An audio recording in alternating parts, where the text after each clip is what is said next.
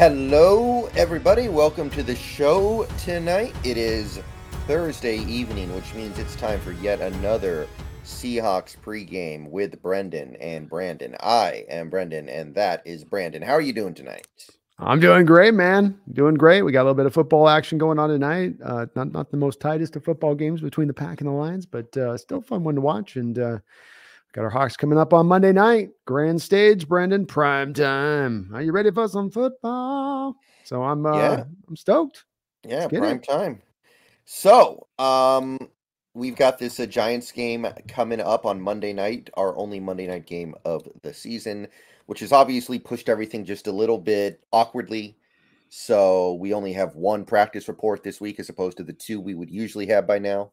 So we Mhm. have less information than we typically do about injuries, but um, we do have potentially some pretty serious stuff to overcome this week. We'll get into that in a second.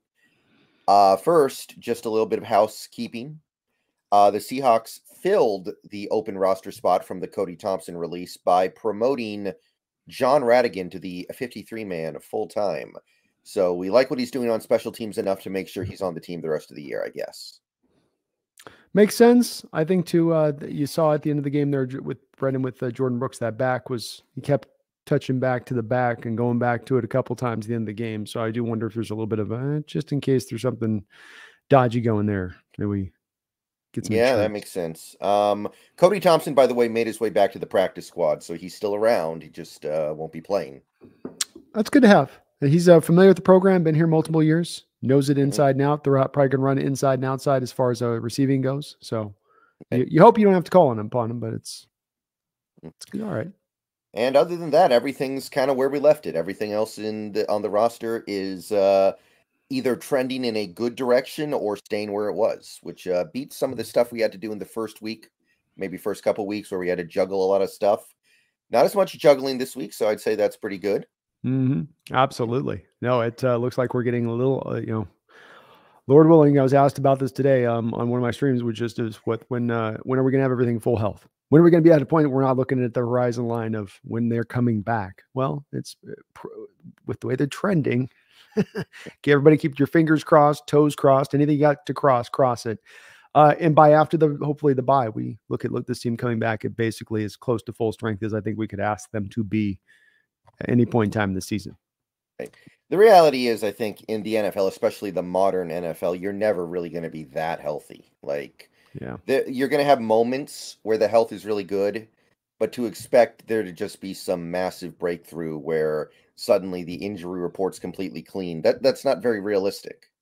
Not in this modern NFL, Brendan. Everybody it Mm. seems like everybody's in the infirmary unit on every NFL squad. Nobody seems to have kind of quite solved this. So even more so now than ever before.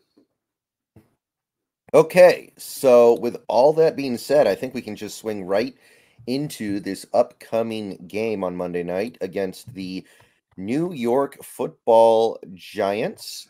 So let's uh you know, big picture here, looking at the Giants, they've uh they've not gotten off to a good start this season. They've uh, been blown out twice and they needed a historic miracle to win the one game that they did win. They needed the biggest comeback they've had since World War II in order to just avoid, just barely avoid that dreaded 0 3 record that would pretty mm. much have them thinking about 2024 already. So it's not been a good start. And these were two teams that kind of entered the year on a similar plane.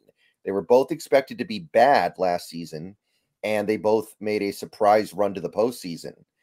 So there there was like a kind of a little bit of connection between the Seahawks and Giants, and it seems like they're headed in a not so good direction, and we might be headed in the right direction. So big picture, what are the things that the Giants did this offseason that you think have led to this disappointing start?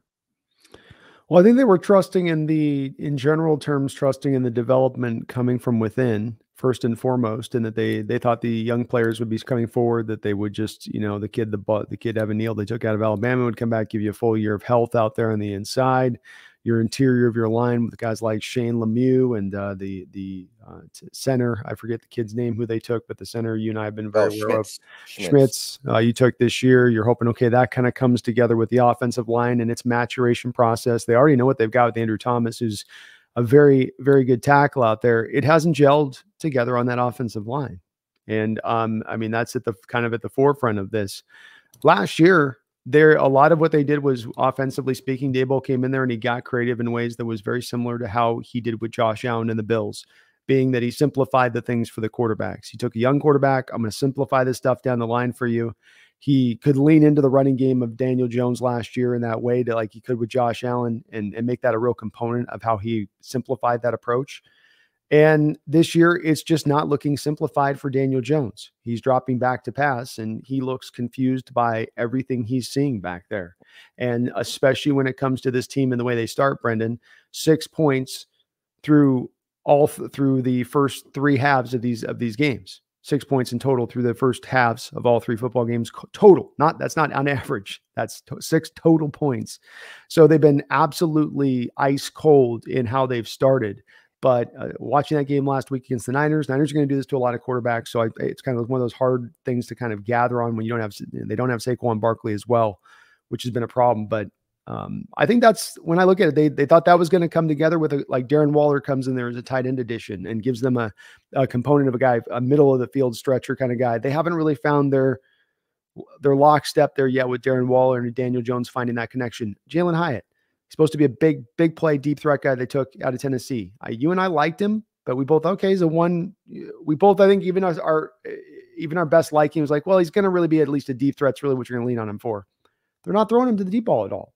You're not even giving him an opportunity. Now, the pass protection hasn't held up. That's what has to happen to make those nine routes go. But I mean, come on, Brendan. You know, like, aren't you one of those folks like I am, where it's like you got to, you, you got the horse in the stable. Let him go run. You know what I mean? Yeah, right? they, they they hit him with the one coming out of halftime against the Cardinals. That was the one time this year they really let him eat. But uh, that was a case where like we're down three touchdowns and we haven't scored a point all season.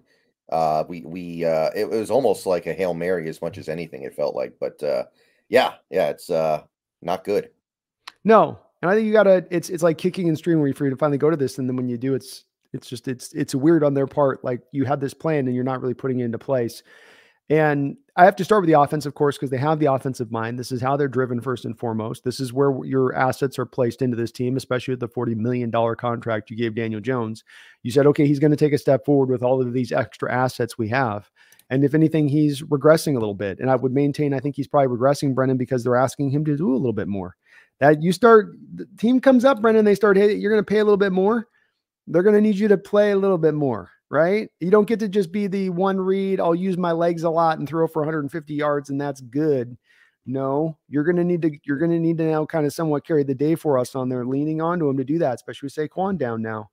And uh, that's out. I think defensively, and we'll get into the details of it. Defensively, you got Martindale, who is fun, who's creative, does he have the, all the parts he needs to make the defense work and run the way he wants it to? Specifically, looking at last week, I'd love to know your opinion on this. I don't know if he's got the man cover corners on the outside to make this scheme work right now with the Giants. That would be mm-hmm. one thing that I would I would wonder about just a little bit. But eh, they're they're not they're not running things right now where they're necessarily getting a lot of pressure and we'll get into the kind of details of it, but it's certainly an underwhelming defense that's got a lot of things they brought in, a lot of guys that are there. Kayvon Thibodeaux, is going to take a step forward? Lawrence, you money, paid you paid him this big time money, uh, but they lost love. They have it was more about this being offensively driven this offseason by what they were trying to look to do, and hasn't taken. Right.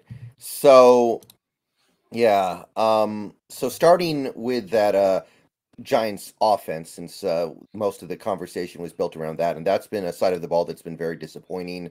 They rank 31st in points and 28th in yards. They're turning the ball over, which is something they did a really good job avoiding last year. Mm-hmm. Um, now, some of it's kind of fluky, like that first game against Dallas when they were playing in this driving rainstorm and nobody could catch and nobody could hold onto the ball. Like, okay, that that's kind of like weird stuff is going to happen, but they've had turnovers in their other games too. So all that progress that Daniel Jones made in not being a turnover machine starting to become undone a little bit. I think last year he only turned the ball over like seven or eight times. It was a really impressive turnaround for him, given the fact that's all he used to do. But starting to go back the other way with that. Um, their passing game is one of the worst in the league. Their running game is one of the worst in the league. There's really nothing going on here. Now, they have been missing Andrew Thomas, and they're going to get Andrew Thomas back potentially this week. He is limited in practice right now, which is an indicator that he will play. Um, and that's obviously a big step in the right direction. But uh, what's going on with uh, Evan Neal? Because PFF swears he's regressing. They actually have him ranked as the second worst tackle in all of football right now. Like, what, what is this guy just not it? What do you think? Can you can you validate for me that a lot of that's pass protection too, based on his struggles? Um, what you're it, seeing. It's, yeah, it's mostly pass protection. Run blocking's not really that good either, but his pass protection is the worst half of that for sure. Yeah, I mean that's because that's what I think I've seen from the tape of him, at least right now, which is that he's looking. He's a big six foot seven guy, and those guys you worry about, you know, having enough mobility to operate off there with some of the twitchier edge rusher guys that are out there in the league that you can go after, and even guys that aren't like top the line edge rush kind of guys can still you know, come in there and give you issues. But certainly having, you know, the Micah Parsons and Lawrence in week one is going to test that kind of guy out to see what do you got. Niners last week with Bosa, it's going to test you out to see what you got. And down Thomas as well to the other side, he starts failing, Thomas starts failing, and Jones starts to feel like he's under a bit of an onslaught and probably looks worse than he actually is at this moment because of that, quite frankly. Um, he's not been the only one on that Giants line. I mean, Lemieux is uh, another guy going back to. I remember us, you and I talking, I think back in the day about Lemieux at Oregon, and um, a guy that you want run blocking, but if I remember correctly, you don't want him pass blocking. If my history on that guy is correct as well, so you've got some issues here on the line just in their basic structure and setup. But this is one of the reasons Neal goes from being potentially thought of as a left tackle type at the NFL level. They go, I don't know if he's going to have to the athleticism. You're going to have to kind of move him over to the right side and now, still, does he have enough even over at the right side? I think he'll settle in when it comes to the run blocking, especially once they get back a Barkley versus Breida. Mm-hmm. But I do think uh, I think it's the notable part of his game that remains, I, I think, a bit of a worry and a place we can attack. Yeah.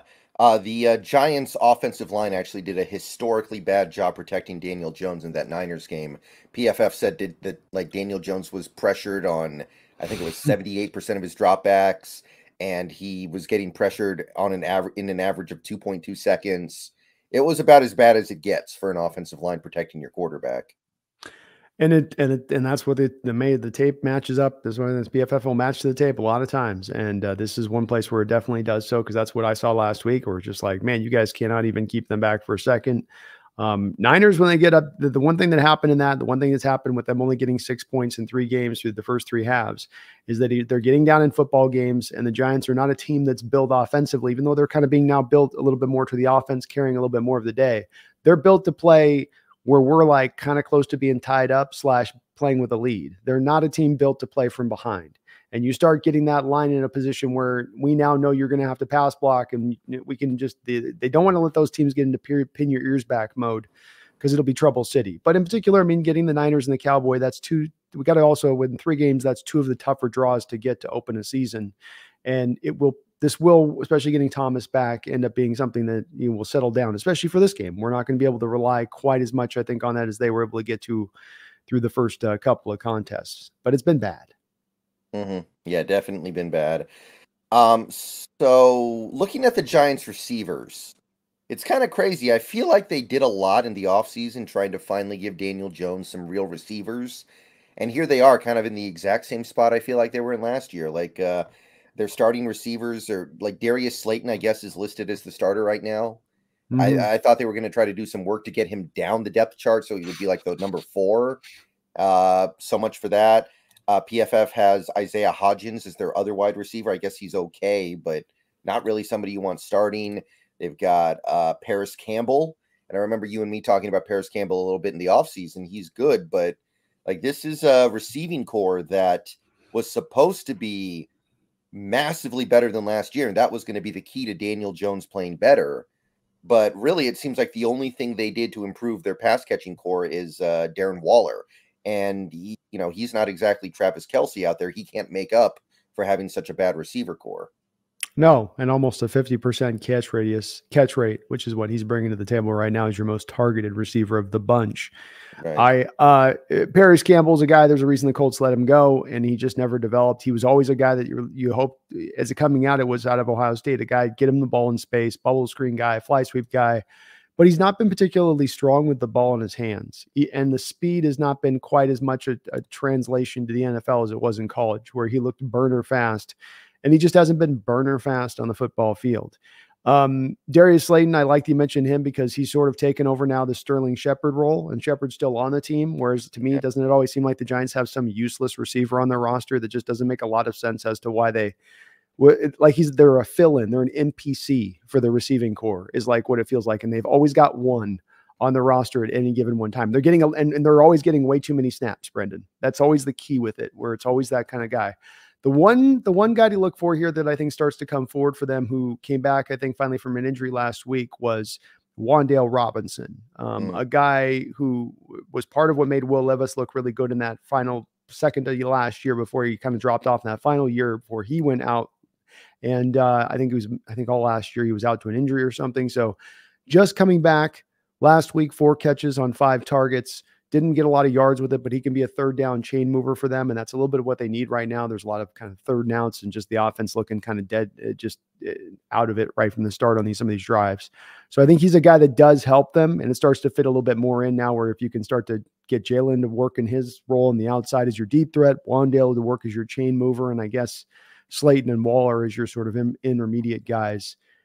But this all comes back down to Jones and his decision making and being able to run an offense that's not just the simplified you know, like we saw this when Daboll left the Buffalo Bills, right? Because at that point in time, the contract of um, um, the Bills quarterback Josh Allen, Josh Allen clicks in, and now he's got. You can see there was a little bit of dip in his performance initially there as Daboll left, because I think that's a little bit of what the Bills did there with Josh Allen, going okay you know, you're now into this year of your years. You need to get this rolling. We need to ask you to do a little bit more, you know, high volume of passing attack, and you got to make this run. And that's kind of the transition once you start paying these guys, I think, naturally to want that.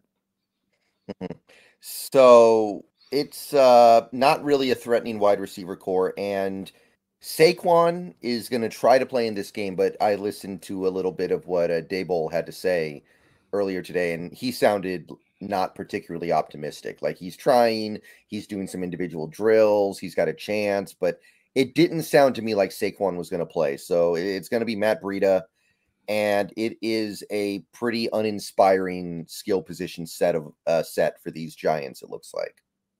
Yeah, I mean Breida's kind of a guy on the who can get you on the outside for sure, and that's a place this defense, when they've given up some runs this year, I think to the outside has been where it's been mainly the issue.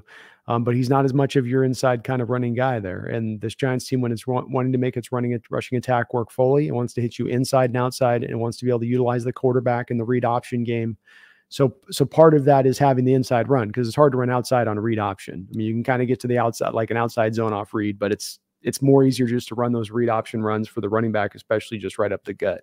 So Breida is not that guy. That's he's he's a good back for what you ask him to do in the certain set role, but not on those kind of runs. And uh, yeah, I think that makes them a lot more vulnerable offensively to us with with not having that. They got to go out of their their passing attack, which has been kind of a problem, you know. I mean, everything looks like it's going to be a problem for these Giants on offense. You've got a really bad offensive line. They might get Thomas back, but even if they get Thomas back, it's still bad. Michael Schmitz is not playing that well. He's a rookie. That's not unexpected, but yeah, not playing well. The guards are not very good. Neal's awful. Thomas, by the way, not that this means anything, but so far this year when he's played, he hasn't played that well. Uh, they don't have good receivers. They've got an okay tight end. Their quarterback isn't playing well. They don't have their star running back. Like, there's really not a lot to say about this Giants roster both in terms of how they're playing and their perceived level of talent. Meanwhile, on the Seahawks side, it looks like we are going to get Riq Woolen back this week. He's full practice today. Would be very surprising if he didn't play on um, Sunday. Uh, Jamal Adams also making his triumphant return. Last time he played against Daniel Jones, by the way, he did the Lawrence Taylor thing where he oh, yeah. the ball out and takes it back. Just while he's um, still stand while he's still standing. Just yeah, while exactly. Daniel Jones is just standing there like he took his like he took his groceries. Like he's just leaving the store of the grocery store and and and Jamal just took his grocery bag of groceries and just or just ran away and just stood there looking at him. Right. Uh, looks like we're gonna have Artie Burns and Julian Love on defense.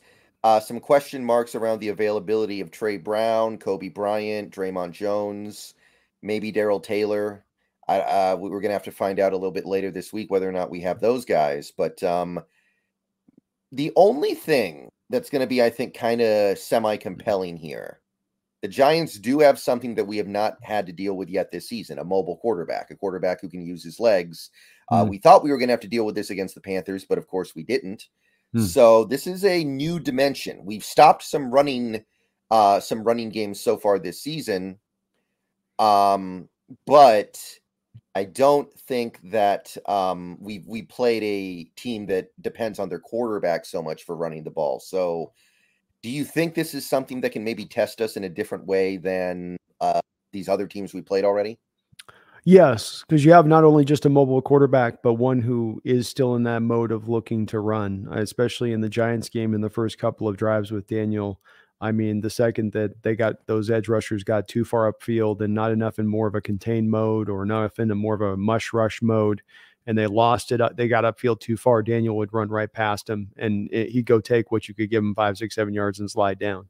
So you know that's a part that yeah, with especially the the Hawks right now trying to work on their pass rush and get upfield and and not always wanting to do it, you know, from a blitz angle of things at the same point in time of stuff. So that's that's where do you you know how do you how do you find that balance? I mean, the Niners last week, you know, kind of showed you hopefully on tape a method to do this because there's a team that runs a wide nine with their defensive line. Like you, they don't want to blitz a lot, yet they got a tremendous amount of pressure and they step still kept Daniel Jones pretty contained last week as far as his running ability, not giving him a lot of opportunities for that to be there for him. I'm sure Fred Warner was running some spy stuff too on the back end, but that that to me is where you've you've got to find kind of defensively the right spot here. I think we can shut down the run without Barkley relatively well one way or another, especially considering where they're at. How do you keep Barkley from doing what some of the quarterbacks have done to you so far this year and sort of just peppering you because he's another quarterback like these ones we talk about, Brendan, who if you do you know, he's not quite as like in that mode of even a guy like in Dalton, where I think Dalton's a much smarter, wouldn't you say, more aware quarterback and his understanding of the game to process. Yeah, I mean, Dalton is only here because he's still really smart because he's been around a while. He's been a really good quarterback at times. That's his uh that's his thing. He's a very smart quarterback. It's not his arm, it's not his legs, it's not anything like that. It's just his brain. I, I, would mean it like this though, like the type of quarterback that's given Hawks defenses fits in the last few years. That's this kind of you know Colt McCoy, Jimmy Garoppolo, Teddy Bridgewater.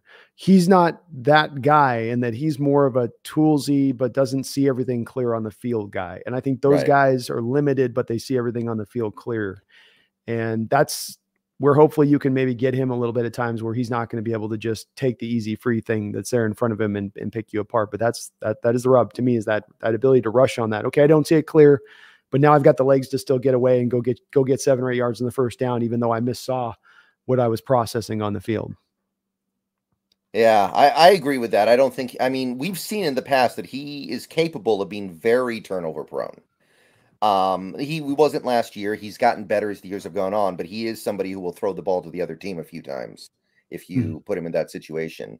So yeah. it's not like uh, you know the the kind of thing about the Andy Daltons of the world is that they're pretty good at avoiding that. Yeah, I agree. That's they what makes it so frustrating hundred percent. They stay within themselves. And this guy will he'll he'll he'll let it rip. He'll let it loose. He's got an arm that can make the throws too when he does let it rip. He just doesn't his processing power going through his reads, staying under control in the pocket, you know, not being too jumpy. It's like a combo of all those things. One of them kind of rears their head play to play with him when it goes bad.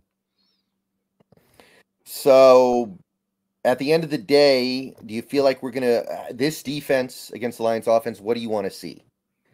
Well, I think you you simplified it down really quickly. I mean, this is just to take care of business and be the better roster, like you said. I think you boiled it down that in a fashion that's the right way. And let me give you the two stats that I think even it signify this best. The points for this team for the Giants is right now 4, 14.3 on the season. That means his offense is scoring 14 points a game. That's 31st in the NFL.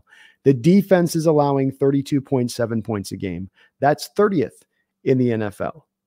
So offensively and defensively, they don't score many points and they give up a whole bunch of points. And yeah, you can go a little bit to the injury stuff, but hey, we've been injured too, and we're getting healthier for this game too, and even much more healthier, I think, than they are. And so this is a game where you are flat out better.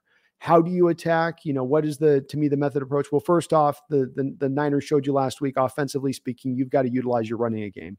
McCaffrey had an eight yard to carry, like er, not that wasn't his average, but it just seemed like every time he got the ball, there was eight yards to be had. Not a four yard, eight yard carry, you know, where they're just huge holes being opened up with the rushing attack in there for, against this Giants front, which is odd for me, Brendan, because you got Lawrence in there, man. Explain this one to me. You got Lawrence in there. You've got Leonard Williams, who was even flashing at times in that Niners game.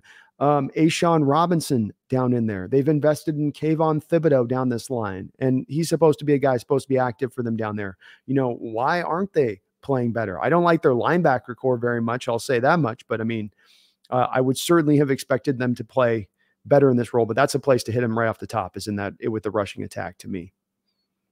Right. So I um I, I think I pretty much agree with all of that. I, I mean, I don't think the Giants are I don't think there's any way they're as bad as they've looked over the first three games. Agreed.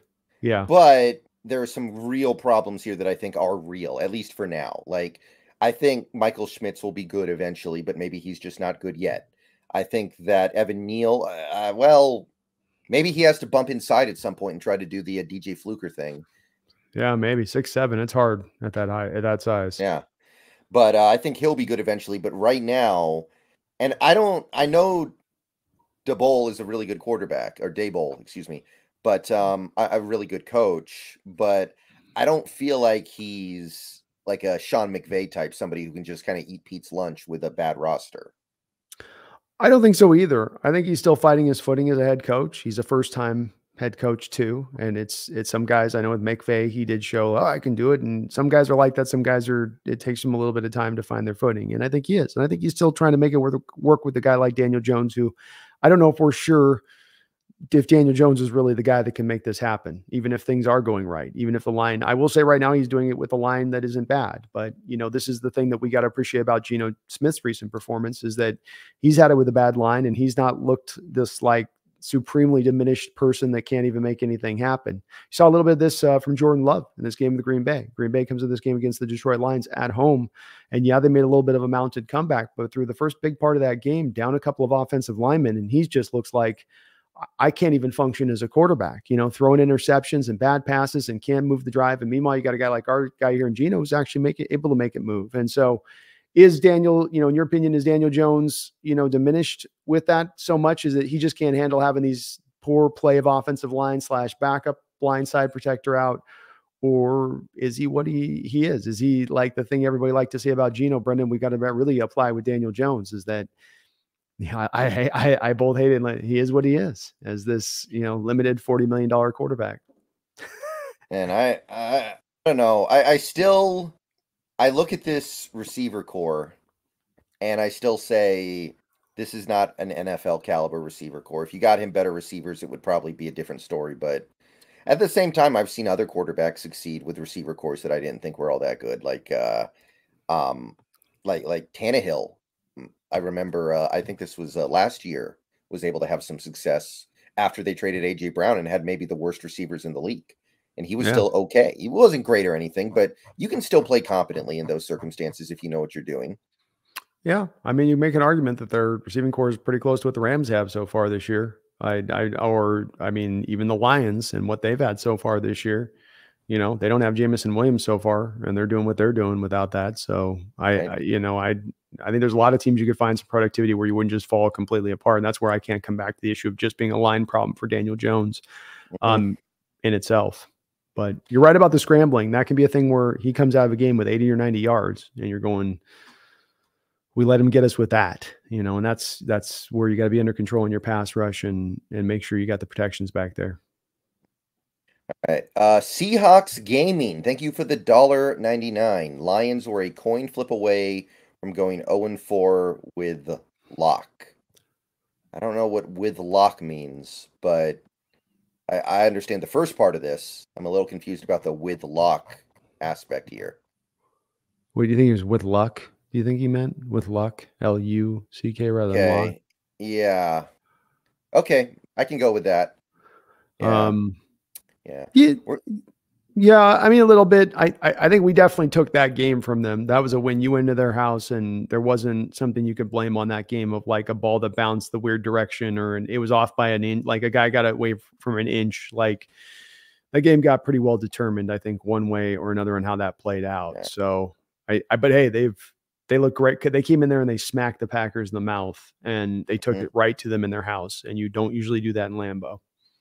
Yeah. One day, a scientist is going to have to do some kind of study to make sense of how this Seahawks team can get blown out at home by the Rams and then seven days later go into Detroit and beat this Lions team. But that's kind of the thing that's driving me crazy about the modern NFL. It feels like there's very little consistency from week to week. Like you'll mm. just have some random result out of nowhere that doesn't make any sense and never makes any sense. Like, oh, uh, this Jets team that started 0 and 14 just beat the Ram- playoff bound Rams by two scores. What? What?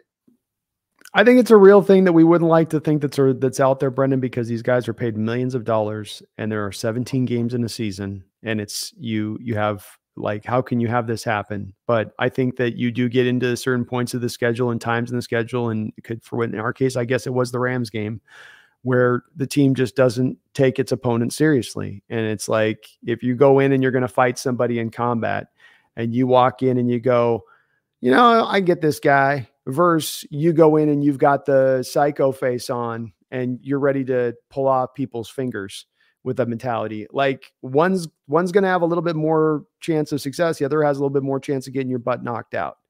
And I think that that's what's happened at times is that we got our butt knocked out because we walked in on, on games like that, or like the Cowboys did this last week with the Cardinals, where how it, it's going to be human nature at times, I guess, when you look at some of these rosters opposite you and you're like, Puka Nacua, give me, give me a break, you know, or in the car Cowboys case, Josh Dobbs, Josh Dobbs mm-hmm. ain't doing nothing against us. He ain't doing nothing against us. And that just starts to, even if it's just slight, starts to permeate a little bit. It like takes over like a virus through the week, I bet. And just starts to by the end, everybody's kind of like sleepwalk mode, you know? But human nature, I guess, as much as anything else. Yeah, like I remember in the early OOs, the uh, you know, Brady Patriots and the Manning Colts seemed like they just showed up almost every week. It was so rare when they would no show a game and lose a stupid game. Even if they no showed, they'd still win at the end. Like, like I hmm. remember the great teams of that era, like uh the the Steelers, the first few years Ben was there. It's like they they they didn't no show and lose stupid games. They they would occasionally play below their standard, but they'd usually still win. Agreed.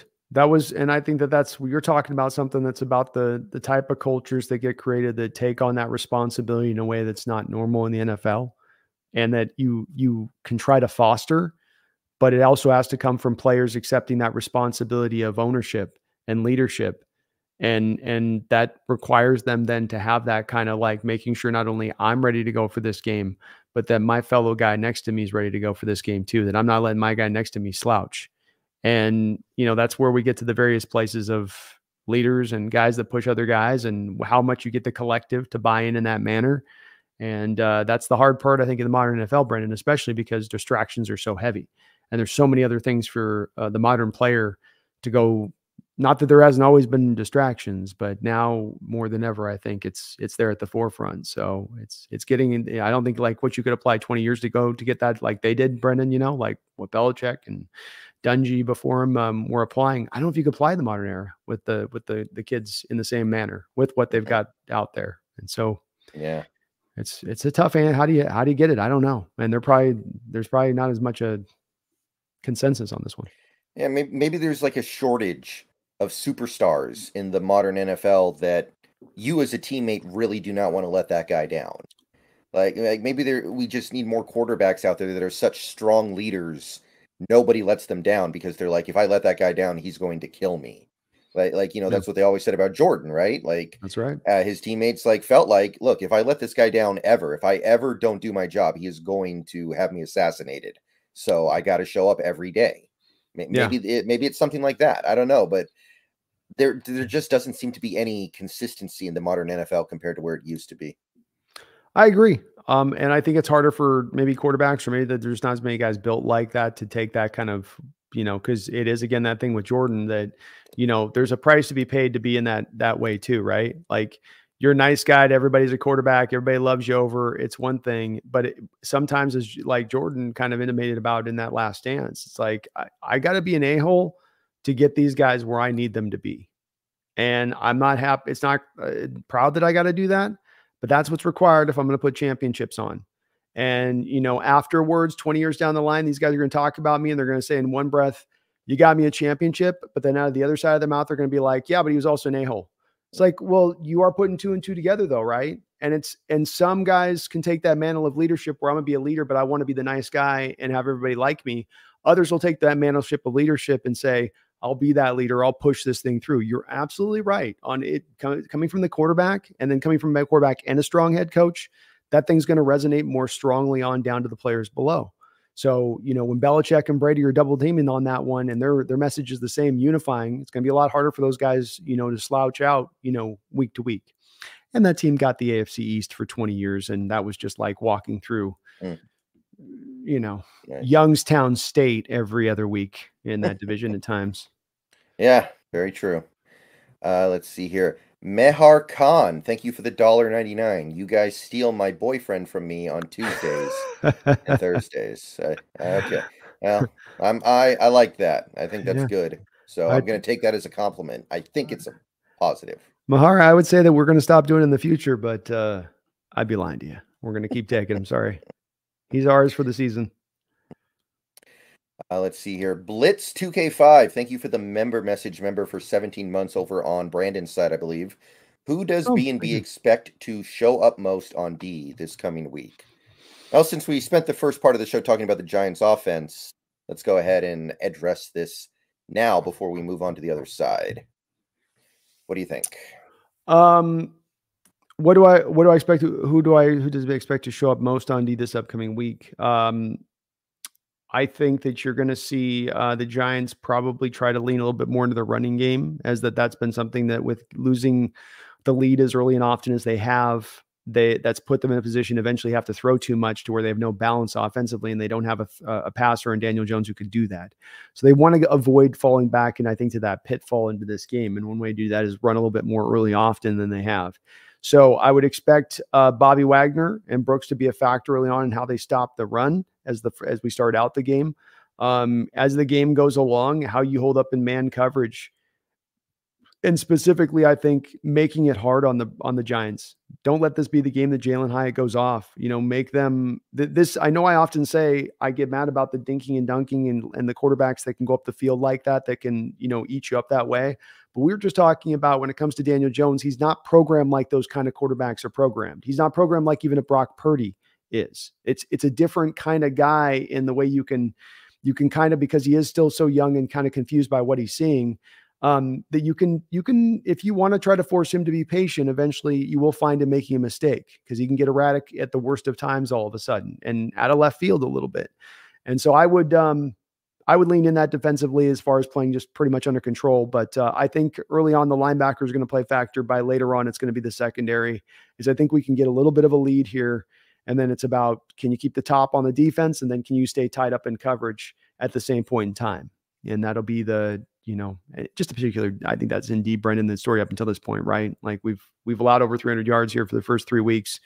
And, you know, are you going to let them do that to you again? And I, I know I'm saying I don't want to let you. Din- I'm okay on this one getting dinked and dunked a little bit more, but you'd be nice if you could find a little bit of an answer for both here, if it was possible. Yeah, I think there's immense potential for it looks like we're going to have both, by the way, Woolen and Witherspoon in this game. Woo! I think there's immense potential for those guys to just lock down on the outside against these very, uh, to use a little bit of a uh, familiar word for those older Seahawks fans, uh, pedestrian wideouts. That's right, but yeah. But real pedestrian wideouts, not like not like in a you know mocking but and just no no really like they just they should be just off the streets. Mm-hmm. Like there, there may not be a heck of a lot going on on the outside for the uh, Giants in this game, so they probably will try to run the ball a lot, probably with Jones and probably with Breida as well. And it could be one of those days where Wagner and Brooks, one of them could have like a 15, 16 tackle day, even without them being on the field the whole game. I could see it, man. I really could because it's one where they, I think the Giants are really going to try to keep this game close so they don't get stuck behind the eight ball like they have so often here early on this year. And it's made it hard, I think, on them offensively to get things done that way. Just and they just not built, they're not built to do that. Some offenses are built to do it, they're not built to do that. All right. Uh, let's see here. The snail, thank you for the two dollars. The Prez is getting five sacks and a touchdown on Monday. Let's go. Let's go, snail. I mean, it's it's uh First time he's played in that stadium since uh, the trade. Right. It's true. That's true. And the Jets and the Giants do share that stadium, don't they? So I believe they do. So yeah, maybe there's some special special memories on him coming in there. He gets a little bit of that old that old Jets juice cooking through the veins, yeah. and uh, makes it happen. I'd love to see it. Yeah, just gonna go ahead and say this now, and hopefully not regret it later. Any concern from you about having Jamal's first game back be on that MetLife turf that snatches so many souls? I think eventually you got to take him out of the bubble wrap. And you've waited a couple extra weeks here, I think, already with this. I think he's been chomping at the bit in Carroll's ear to get on the field based on kind of just reading the reading Coach Carroll's kind of tenor on this. And I think that eventually you just got to let it rip. And you know, you as a team has decided this year that we're not going to cut him. We're not going to save that con- contract to get make more money to help us out in other places. Instead, we're going to ride with him this year. And you got to put that car out on the open road, Brendan. Put that pedal down to the metal and see if it's going to take. And there's a lot of bad turfs out there in the NFL this upcoming season we're going to be playing on. And so, you to me, just including our own. I mean, I don't know that our own is all that much better at home either. I mean, maybe it is, but it's it's historically not been one of the better ones either. Yeah, so, I think it's a little worse than average. I've read an article about this. Yeah. So I I just think when it comes down to it, if he's ready to roll and he's good to go, you you take him out and you let him roll. This is the make or break a year for Prez. I think we both agree on that. And I think I think you got to give it a give it a go. What about you? I I think it's the right thing to do, but given the fact that we have this bye week right after this game as well, I think some people are at least thinking like, did we have to do it now? And MetLife it just ruined Aaron Rodgers. The last couple of Monday night games have involved devastating, life altering injuries because it was Aaron Rodgers, Nick Chubb, and I think there was one in the uh, what was it? There was the uh, there was another one as well in there. I can't remember who it was now, but there have been like three devastating injuries on Monday Night Football this year. Jeez, freaking yeah. me out, man. Uh, I yeah, I'm I I mean it's definitely scary, but it's to me almost equally scary across the board for all our guys coming in this game with that. Yeah. You know, it just feels like if it's your number, it's your number. I mean, shoot, watching the Knights game with Brian Branch, you you have him out there on grass, and it's in September, so you know it's not super cold out there in Green Bay. And he just that guy goes to block him, and it almost looked like he looked like he was going to come back, but looked like his Achilles popped. You're just like, it's just like that's all it takes. Sometimes, you know, it's like the most innocuous of moves, and the guy is just down reaching for his ankle, and you're going, okay, just like when it's your time, it's your time when the sniper shoots you from the from the grass, you know, Brendan, you're, you're, going yeah. down. Yeah, that's true. All right. Uh Brady, thank you for the dollar ninety nine. Are we taking it on Monday night football? Seahawks with the W. Well, not to spoil the end of the show here, you know, not to give everything away, but uh I'm feeling pretty good about Monday night right now. I am well as well. I think that the team the Giants have been this year is not the team you're going to get this week. And you are there's something to be said like we what like the Lions saw against us. We gave the Lions this kind of energy of when, you know, you've been kind of embarrassed, just got embarrassed on a national stage the previous week. You're scuttling a bit, you're looking to find your footing for the season. Uh, you know, you're going to come out with a certain energy collectively speaking with a certain smell of both desperation and try hard energy. And that combination of energies can be kind of potent when you're going up against it as another team, like we talked about with the whole fighting and uh, um, metaphor I was trying to make earlier. You come in and that team's in that way, and you're not going to match energy. It can go a little bit sideways on it, but I do think we're going to be playing hot. I think Jamal out there with Witherspoon. I think their energy defensively is going to be cooking. Uh, Woolen back into the frame of mind as well. I, I love where our rushing attack is, the balance of our offense. I think do we get Cross back or not this week? Um, earlier this week, Carroll sounded pretty confident we were going to get crossed back. Today, he sounded somewhat less confident to me, but um, all we know for sure is that he he did not practice today. That's all we know for sure. So, so let's call I, it prob- probably not. So you're you're still, I mean, well, offensively speaking, that's you know still then now Thibodeaux out there, and it's it's you've got some still guys that can give you some problems as it works up. So I I think you're going to get the best effort. I do think we can we can kind of get out of this one. It might be a squeak without a one. It might be a three four point win, but um, I do think that this is a game that you uh, you you certainly are just a little bit better set in how you're playing, how you're looking so far this year. I think too. There's a little bit of the don't you think feel like Giants were a little bit kind of a little bit overhyped. Like they got people got up on that bandwagon a little bit fast. I think not that they're a bad team, but right. just that that here they're ready to go out there and, and cook.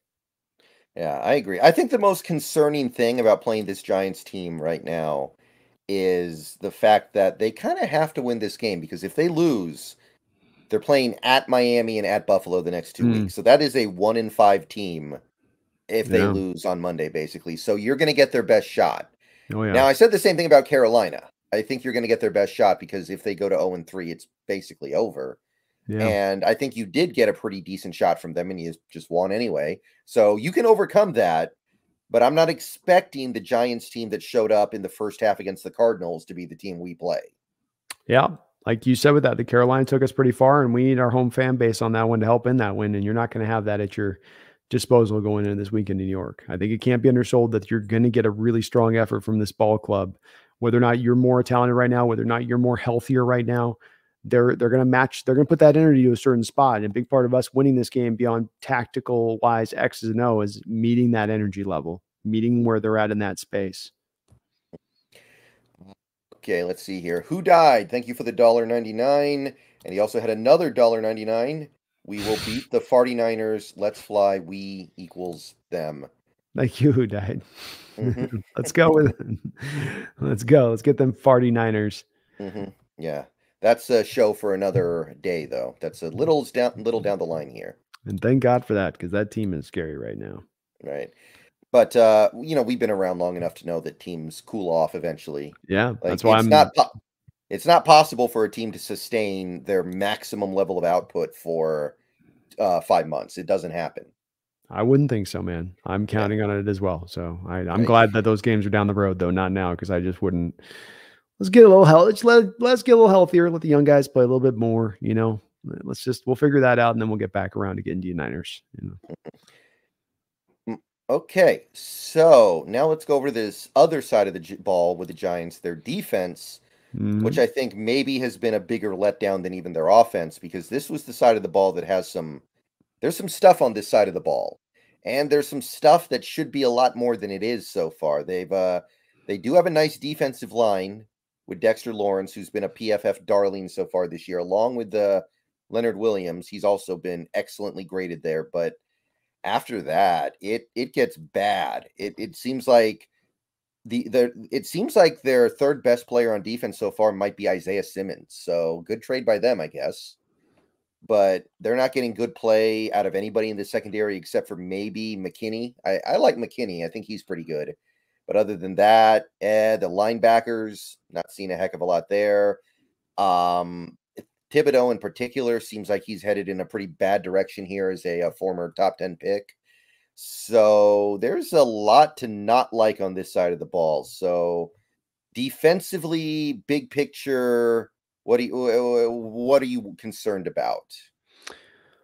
Their size. They're, they've got good size up front for what they bring, and that can pre- prevent that can cause some problems for kind of a, an offense that wants to hit you from a mobile based aspect of things. The Niners overcame it last week, and that's where some, maybe some of that those holes came from. Is you just got a defense a little slower and able to really get them with that. I like Micah McFadden. I thought he was impressive last week. I don't know if he's a good player or well graded, but he was, I thought, flashing in that game as one of the few defenders last week against the Niners showing up. I think they thought they were getting more out of Bobby Okereke from the Colts when they brought him over, and I just don't think he's probably given them a lot. Um, Azeez Ojulari, if I'm not mistaken, has been kind of beat up. Like he had a good first year, then had a like yeah. a lost a year to injury. Yeah, limited in practice today, by the way. So he'll probably play, but he has not played that much this year. He's got a hamstring injury, and so I mean he he's been a part that him missing has been I think a big issue for them because they don't really have the third guy that they can go to in that eh, as that edge rush guy, you know. So it's like it's it was hopefully him and Thibodeaux that made it run, and then he's not in there because then they're going to hope with their blitz program that they can get the rest done probably from a pass rush front of things. Um, Deonte Banks, you and I looked a lot at him. We liked him a lot out of Maryland, but he was a guy that I don't know if I would have said, okay, I, I, am going to have to have that guy be my number one corner to start things off here once we get to the season. So him out there running as much as he is is the number one guy, and he's out there kind of kind of gaslighting DK. I don't know if you saw his comment today, but uh, uh, I missed that. What's up? He said, what did he say? Something about he's got to be, he's going to be a superhero on this. Uh, let's see. Um, what he say? Deonte Banks on DK. What do he say? Uh, said I got I can't wait to show off my superpower against DK Metcalf. I thought That's yeah, always good. Not that bad. I mean, that's not that bad. no, but I, I bet you DK, I bet you DK is going to read it as something more not yeah. so bad. You know what I mean? Like I, I if I'm going to be playing DK the next week, I'm, I'm shutting the hell up. I'm nice. I'm, sh- I'm him shaking hands. I'm asking him how the family is. You know what I'm saying? That's the energy I'm coming at. so, um, but yeah, it's. I think the other problem with this defense beyond just the where the personnel is, it's it's pretty it's pretty good personnel overall. Uh, Azeez Ojulari, I think, changes a little bit of that pass rush when he's out there and, and somewhat healthy. But it's also with Wink Martindale about the blitz aspect of things. And something that's very odd with him, and I I hate the five man pressure packages personally. We've talked a little bit about that in recent weeks, not from our Hawks now use, but some other teams like to use this a lot more. It it just doesn't accomplish a lot. If you've got an Aaron Donald and you go with a five man blitz, you're creating then a singled up opportunity for Donald. So it makes sense when you got a guy like that. And and with the Giants, I think what they're thinking of is that they do this in this case because it then gives Lawrence a singled opportunity. But what they do with this defense, and what I saw with the Niners, especially last week, that was just so odd about it, is that they go five man pressure front to the front, and then they go cover two back. So, Brendan, you got, you know, five here, two to the back, which leaves you four left as far as the rest of this whole field to cover up. And it just leaves too many massive gaping holes in the in the zone. You know, if you're going to blitz, bring the six man, bring the extra, get uh, overwhelm, overload the pass protection so that there's a free rusher or at least the threat of a free rusher. Just you, you can't bring to me those five man fronts. Just they don't have. You could do it occasionally, but the way they leaned on it last week was like constant, and it was just getting crushed. Yeah, uh, there was actually a stat after that Thursday night game where technically the Giants blitzed on some suicidally high rate. Yeah. It was like 83%, but it was completely ineffective, and Purdy picked it apart and it's the thing you're saying, right? It's not an effective blitz. It's not enough. It's the thing people tell me about Purdy, the Niner fans especially, they get in my ear about Purdy and they say, he's been blitzed. He's been blitzed because that's my thing with Purdy is make him uncomfortable, squeeze down on the zones. And that's what they come back to. And they keep saying that to me over and over and over again. And it's like, but like you just said, hold on. It's more complicated than that. They're going to count a five man pressure package as a blitz. Anything more than four will be considered a blitz by the way that they're charting those numbers. I'm not talking about that with Purdy. I'm not talking about, I know my offensive line is going to be able to pick up man for man here. And and the thing with that, the, the most special reason on this, Brendan, is because Purdy's got such a commitment to getting the ball out of his hands so fast that if you've got a matchup like a Donald, you know that's going to get freed up he's still getting the ball out of his hands quick enough for it not to really impact him to the point that you're going to affect him with that pass rush. You're going to make him uneasy. It's the extra guy you bring up. It's when you overload things that you start getting. I've seen it with Purdy that you start to actually get him a little bit dicey.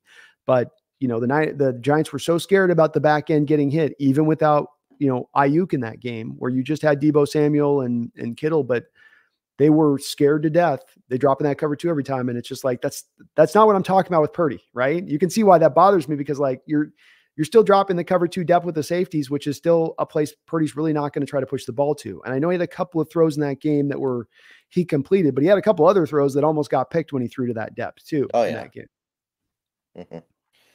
Um, yeah, I uh, I agree. I mean, I I said it the night of that game. I remember we did a show and I said, you know, Purdy is just fixing to have that six interception game. It, it's coming. Yeah. I feel like it's coming. Agree. With the way he's getting away with some stuff here, but um, yeah, I I um also while we're here, I should point out that the Giants blitzed Geno a lot last year when we played them. Mm. Uh, it was like fifty nine percent of the dropbacks, and Geno beat it up. Geno played great against the Blitz last year. So my one concern about this game on offense is potentially no Cross, no Lucas, potentially no Haynes. That's three of your starting five offensive linemen. Obviously, Geno's shown he's really good pre-snap at directing players and getting them where they need to be and identifying where the blitz is coming from. But if we've got three backups on there on the offensive line, are they going to be prepared? Are they going to be here? Like Bradford's a rookie. You know, Bradford's a rookie. Forsythe, we know that he just doesn't move all that. You know, he's got problems. He's got some problems in his game. Sure. Uh, Curhan, more of a run blocker. Are these guys going to be capable of picking up these blitzes that Wink will probably send, even if Geno's able to point them out properly before the snap? Well, one of the reasons you were so effective last year, and the reason you're going to still remain effective against this blitz, is uh, for the aforementioned reasons you gave. Yes, uh, Geno being good against the blitz and understanding how to get the ball out of his hands very fast when combating the blitz. But I think as well, this Mick, Wink Martindale scheme is best to attack more of your 11 personnel and more of the times when there's a three wide look and then you come after it with that. I think when you have a team that they go up against that has more of two tight end and three tight end looks, 12 and 13 personnel, I think that that's where that starts to put Martinsdale defense in a bind. And my reason being is, okay, we want to go with our six man blitz now. We're going to go with more of the fa- the five man. We're going to put our guys out of the island. So we're going to put a guy on the edge where Tyler Lockett runs a sluggo route, and that guy better hold up on that sluggo route or he gets beat. Tyler beats him last game. In fact, beat him twice over the top. Tyler had one ball go off his head. Remember, he had a rare, rare drop on a deep ball where he was wide open as well. The issue comes in, though, I think you can see where I'm going with this is that if the Seahawks drop Max Protect back, what happens? You know, you suddenly have two, three extra blockers in there. And and Geno's had a lot of success with this through these last two weeks with when they've gone to this, where we haven't always had the five, six guys running routes, Brendan, where it's you've got a lot, you've got this layer of a the, the great wall of China in front of him and the amount of guys that he has in front of him. And now you've got a hat for a hat, man for a man. And now those guys that have speed like DK that can get open, or a guy like Jackson that can get open in short spaces, become really deadly at that point. So uh, this is why we combated so well last year was Geno Smarts, but then the tight ends, which I know we had that commitment to last year as well because we didn't have the slot at that time, so we were just committed to it for different reasons. Um, this year, I think we'll be committed to it as we've been for the the pass protections it gives you, the max protect it gives you at times. Right. And I want to see a lot of pistol as well because again, yeah. it just seems like teams don't really know how to handle it. Amen. I want I want every different iteration of tight two tight ends to his back, two tight ends to his side. I want three tight ends. I, we haven't seen that look yet, Brendan. Give me the three tight ends stack like a line behind Geno. Like, like some I'll kind of uh, like what is that? Like the fake? St- it's almost like the Statue of Liberty play. Almost. You yeah. Up a bunch of people, and then they all go this way, except one guy takes the ball, goes that way. Totally. Like Geno can turn back and just fake. Turn back and then throw to the first guy or something. I don't know get you get super creative with it though. Uh, let's see here. Seahawks Gaming, thank you for the 499. The Giants don't have the personnel to run a blitz scheme. Since when did Deebo beat us deep? LOL. Oh yeah, Deebo did get catch that one deep ball on him. Deebo kind of beat him up, generally speaking, in that game. Deebo was a man in that game. Um, he was on definitely his like in the zone mode. Uh, he didn't really yeah. beat him over the top. It was a trust throw and the, and the the corner didn't look for the ball. It wasn't like there was a, a, lot of separation, and Purdy with his pop gun arm definitely couldn't push it to the back of the end zone. So you know he just slowed down and he outplayed the guy on the ball. But you know that's not Deebo's game is really getting open over the top. He hasn't done that a whole hell of a lot in his career. Yeah, um, I mean last year they were able to run Wink Martindale's scheme pretty good. They had a decent defense last year. Um, like like is Julian Love really? I know Julian Love was really good last year for them, but is he a linchpin to that degree? Because who else did they lose? Yeah, I, I think that that certainly hurts them a little bit. I mean, you've got a guy like Deonte Banks as a as a corner out there, rookie corner. He's kind of, I think, getting his lumps a little bit. I don't think like A'Shawn Robinson has probably given them the returns back that they thought. You know, there's like a combination of deals here. I would I'd reckon to guess you know, let's let's also look at their schedule really quickly again from last year on like, you know, what was their let me just take a quick glance at this, Brendan, because I've got a theory on this as well. Oh, they lost to Philly twice. They lost to Dallas twice. So you got and... you got yeah. So look at I mean, let's go down. So okay, there's some interesting wins there. I got to give them credit. There's some good wins there last year. So I mean, you're kind of right. I mean, there wasn't any yeah. crazy offenses. Tennessee, Carolina, Chicago, Green Bay without Aaron Rodgers. Um, Jacksonville was okay. Houston was a bad offense. You know, yeah, I mean Baltimore. That was the game where Lamar just decided he didn't feel like winning, so the game's over, and he just throws it right to I think Thibodeaux. Yeah, like, like that was a good win, but they never should have won that game. Yeah, I I just there is a part of me just feels like that defense didn't play as really you know, it wasn't that good and it had some good performances, but I, I, there's maybe a little more smoke and mirrors in my field to it just a little bit. Now, it's still got some talent on it. And I, I want to say, I think we're going to get its, we're going to get, I think, a better defensive effort from them this year than we did last year in this game. So it's, I don't, last year you were able to kind of run a bit and you're able to pass a bit. But if they want to blitz heavy, I think this is into Geno's wheelhouse at that point. You know, I, I think right. when you start putting him, he's a guy that's showing you that he can see where it's coming. He can change to the play. He can hit his hot route. Uh, I also think this is a really good chance for this game to be the one where JSN comes out and gives you the, you know, five, six catches up around 100 yards, you know, a little bit more of the chain mover where Geno's able to find him because I think he's just knocking on the door. Yeah, I agree. So speaking of the talent on this Giants defense, uh, one guy I want to kind of zoom in on here, like we did with Evan Neal, would be Kayvon Thibodeaux. Because mm. uh, is this guy the second coming of Yannick Ngakoue, a completely incompetent run defender? Because so far, that's basically what PFF has, has had to say about him. They think he's as atrocious a run defender as you will find. He's like Darrell Taylor after three drinks. He's uh like, like, what do you think is going on there? Because there's been some serious bust noise around Thibodeaux from the New York media lately. Are, are you buying it? I mean, it's it's to me, I get the Dion Jordan vibes kind of a bit. If you want to go, have me go back, you know, to a guy that Oregon, similar kind of guy coming out, it was just the freakazoid that you thought was going to, you know, really develop and had all the physical traits that you look for, but you know, just it didn't all come together for him. And you know, there was some worry with Thibodeaux coming out. Did he love football? And this is where I would come to this. I don't know if he does or do- doesn't. I'm not saying I don't know on this guy's heart and where he is with it, but I will say that if there's questions about a guy like that that's really, really talented, the thing that ends up holding them back from developing and becoming that player then becomes the lack of the work ethic because they can go into college and still be that five star guy and get by on just the, the natural talent and they're good. If eh, you know to get that spot of being legit at the pro level though, you've got to have the work ethic to do it and guy talking about his brand coming out of college and seemingly kind of having some of that stuff where it's like, bro, just worry about being a worry about being a football player. Worry about that first and foremost. You can get around to that stuff later on. And uh, so I worry, I wonder about that with him a little bit, Brendon. But yeah, he can't set the edge. He gets collapsed down. Doesn't show a lot of play strength out there. Doesn't show like Darrell Taylor a lot of awareness in space. Uh, a back can be running right past his left shoulder, seemingly within the you know just just just do the just just put your put your just stick ding, ding, arm out, you know, just just at least grab an arm on him, you know. I mean, I just at least hold him up a little bit, slow him down. Um, but he'll just be completely locked up with two arms. You often see him watch for it on Monday night. You just often see him caught up where he doesn't even get the single arm off. You just always he gets locked up and he stays locked up. So a uh, grade well earned. Um, and uh, you know why? I don't know. Lack of fire would be my guess. You know, looking at this Giants team, it, they're they're pretty light on veterans, right? Maybe it was the wrong team for him to go to. Yeah, he needed to go to a locker room where it would have been established with with guys. You know, he needed guys like a the you know the Ray Lewis type mentality guys in the locker room to make sure this kid was going to do what he needed to do. You know, and I mean, I, we've heard reportedly that the Seahawks weren't going to even draft him; that they had taken him off their board. And I think that that is a indicative. I don't know if it's the truth or not. That comes from Dave Wyman, but it's indicative of I think who has a connection to Sean John Schneider. So I think there's something to that. By the way, I am him saying that.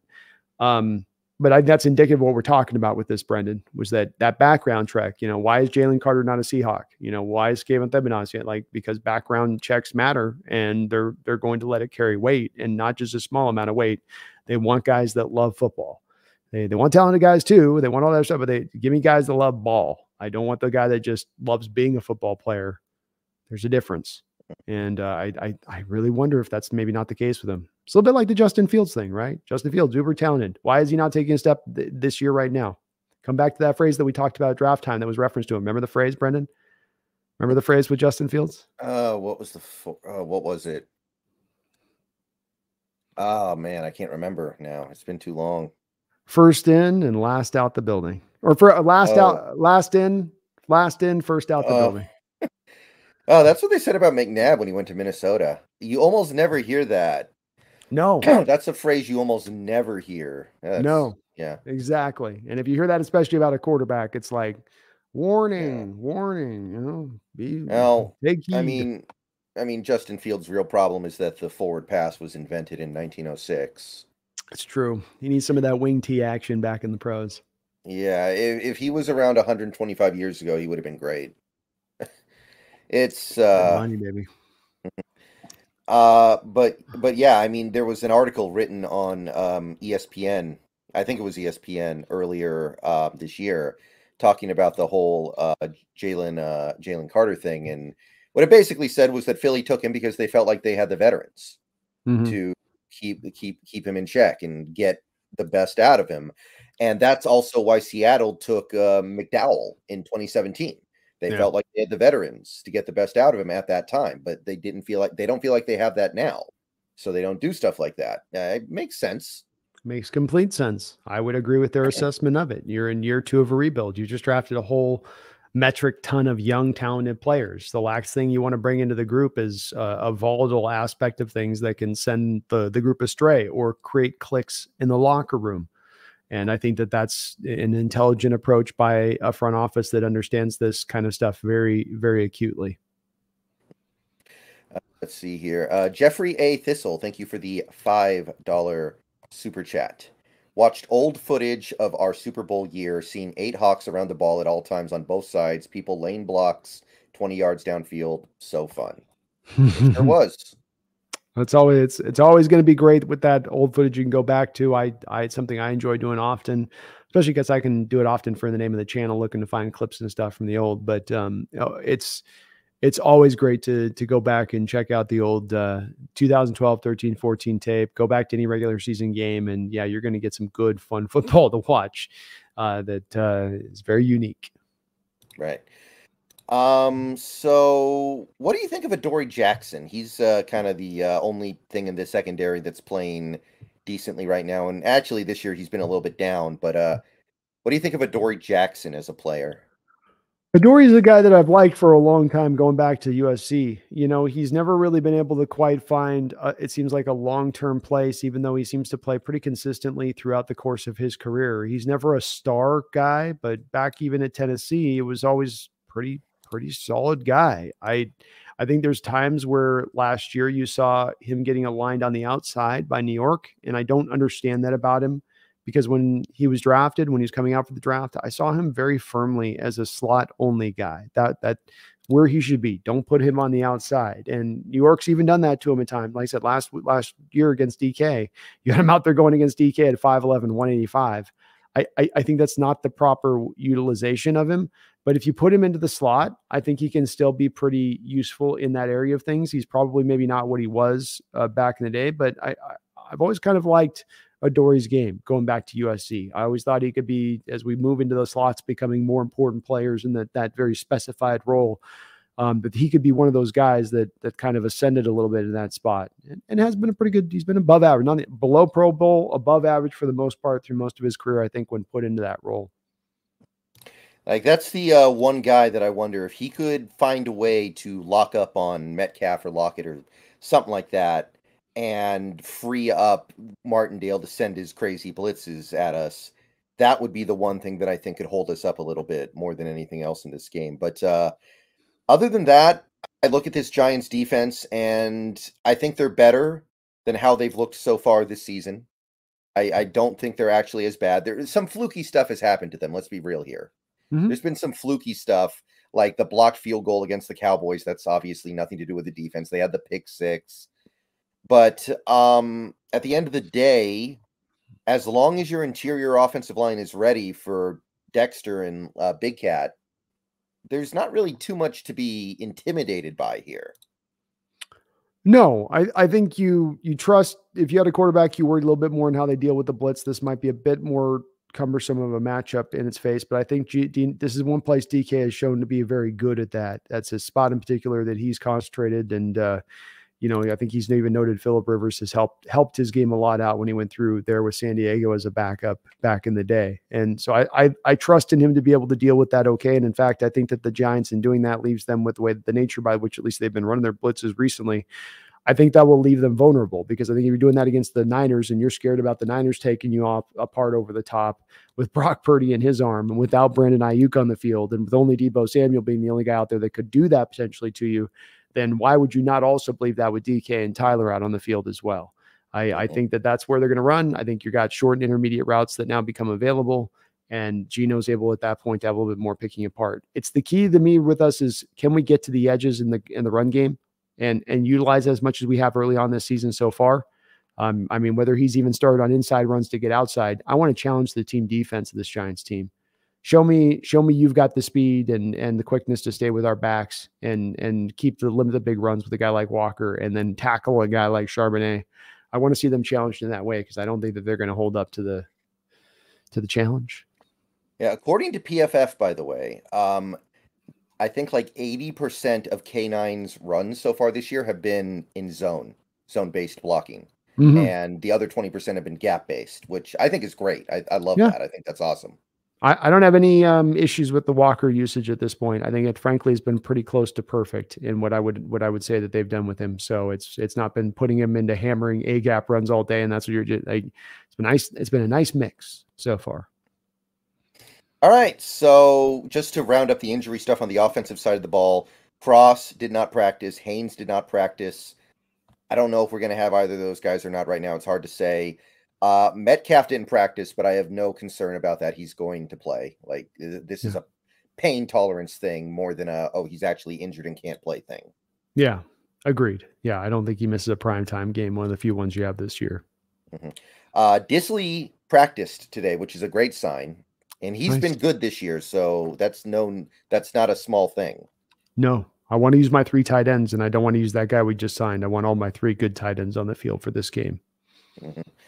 And um, the uh, yeah, um, Ojulari did practice a little bit today, but still not sure if he's going to play or not. That's going to be interesting to monitor in the uh, coming couple of days here. And that's uh, really about it. So I think we broke it all down pretty good. Uh, pick up the blitzes, and you should be good. Yeah, I think Bradford's going to be okay in there. By the way, just I've going back. I'm doing a show on Sunday, looking at the snaps of Bradford a bit more closer, and and I've got a good like 15 of them that I've kind of cut up to put in there. But man, he went up against. I know we talked a little bit about this on on even yet on Wednesday or Tuesday on this, Brendan, but he he really did such a good job on Derrick Brown, and that gives me so much faith going forward because you know Lawrence is another one. He's kind of big, just he'll try to overwhelm me in power and strength, and Bradford can kind of you know meet that. You can do that with Leonard Williams too. I'm not saying he's going to dominate the matchup, but his, his performance was better than his PFF score last year, in my opinion. Watching the tape. Yeah, yeah, I um, I um, I was very impressed with Bradford in that game. I am aware of the fact that this is going to be a really tough challenge, but he's um, I, I think a lot of C- at the very least, a lot of Seahawks fans would be very excited to see him in this uh, in this game. Uh, I think there's there's some hype around him now. Agreed. Yeah, I agree with you on that. Uh, let's see here. Feed me more Seahawks. Thank you for the two dollars. Bradford played great in the run game. I, I I think he was better in the pass than the run, but uh, you see the potential for him to be a really good right guard in this league. I, I, yeah, I mean, it's, I, for me on the tape too, there was a, maybe a couple pass sets in there that he got through, but it, it, was to me solid all the way down the line in this game. Um, it was certainly probably maybe at its most impressive in the ground game, but I got to say the passing wasn't that far off when he's, and I know Brown's not pass rush is not his forte, but Brown was giving him everything he could. He was hand fighting him. He was giving him power. He was trying to go to, to rip moves and Bradford was giving him none of it. And Brett wasn't like Bradford was like struggling to barely hold on for dear life at, on these these reps. It's like he's drawing, he's drawing a draw. He's pulling that out time and time again. And I just to do that again in this game from where he was on his tape with LSU, from where he was on his tape in preseason, I'm, I'm getting a lot more confidence from Bradford from this this last game. Those snaps were very impressive. And I've gone back now and watched them a couple times because I'm trying to put the cuts together for this this show I'm going to do on Sunday. So all right. Uh, but yeah, I'm I'm pretty excited about him. Um, I am, and I, I want to say this is really impressive. This is a guy who didn't even play that much in college. Mm. I hmm. think he had like 17 starts at LSU. Yeah, exactly. I mean, he's, he's barely played. The rough tape, you understood. He's a young kid. I mean, I didn't expect him to play as well. That's why I'm kind of noting a bit of uh, much, Brendon, just because I didn't expect him to play this good this last week like he did. I expect there to be some highlights where he pushes a guy's head into the turf and tries to see if he can squish him. But I didn't think it was going to be like snap in and snap out. You're seeing him consistently get his job done. You're seeing some dominant reps in there. You're not seeing him have those moments of complete whiffs or just not getting, eh, you know, the the play going to hell and it all being on his back. Mm-hmm.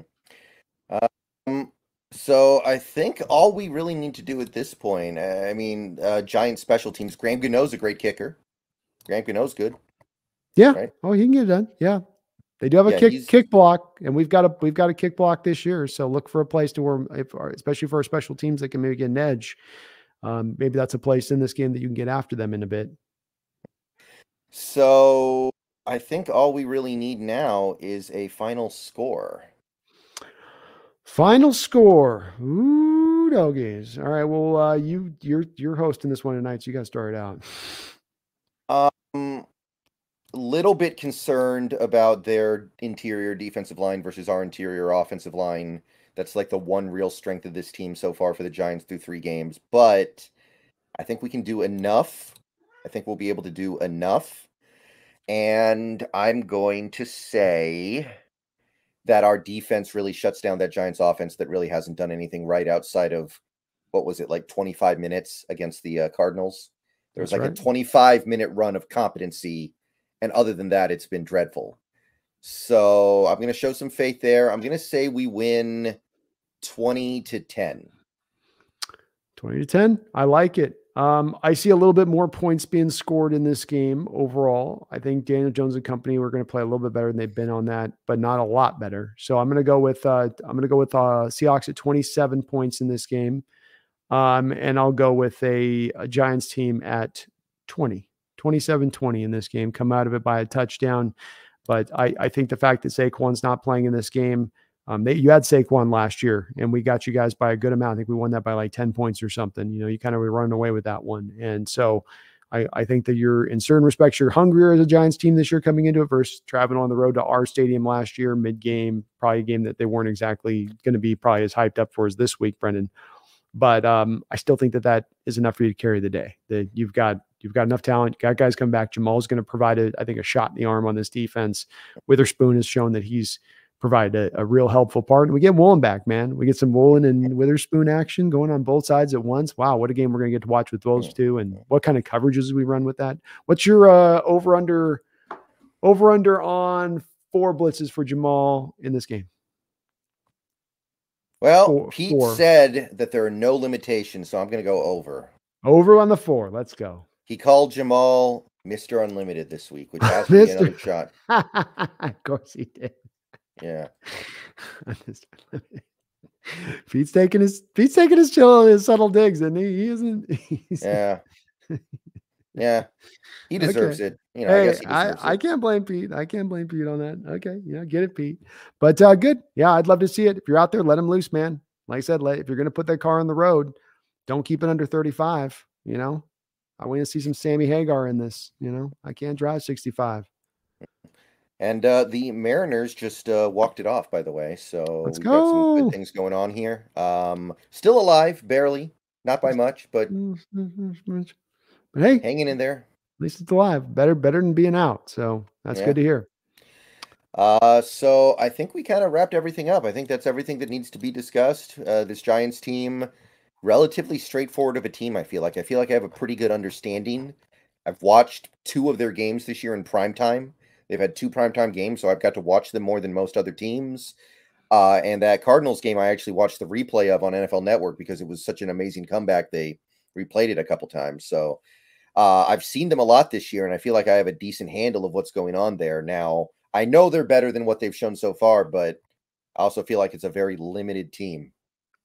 I agree with you that's my feeling on it as well. I just think it's a team that you can you should be able to get this point where they're at, where you're at, and uh, I just you got to stay stay sound and bring that energy, meet that energy they're going to bring because you're getting their best punch, and if you can show them that you're right there with that same energy, then you'll outlast them, then you'll out talent them, then you'll win. But you're going to have to kind of that first thing where they're going to come out. You know they're going to be juiced to the nines trying to reclaim the season because if not, like you said, they're very much looking at a year that is going to go to hell in a handbag and go very, very fast.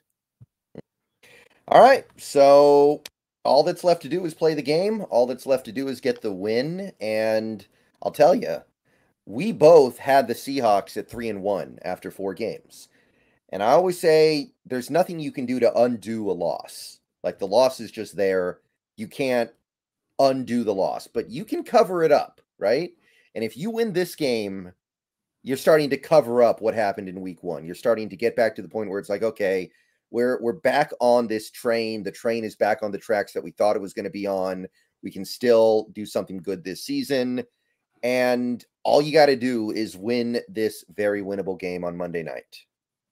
That's all you got to do, man. You get to three and one, you get through the bye, and we could be looking at a team that is at its healthiest as it's coming out the bye that it's been all season, at its fullest strength, at three and one, and in a position to create some real room within the schedule to then set the stage for them to get to that place we're looking to get this year, which is hopefully would be we're okay. I'd love to get back in the plans, but hopefully get to actually a true contender state, Brendon.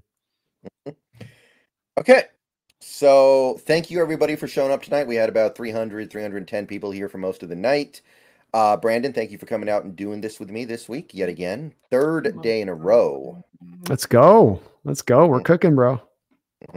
And uh, we will be back next week to wrap up the Giants game, win, lose, or draw. We will talk about whatever it is that happens out there.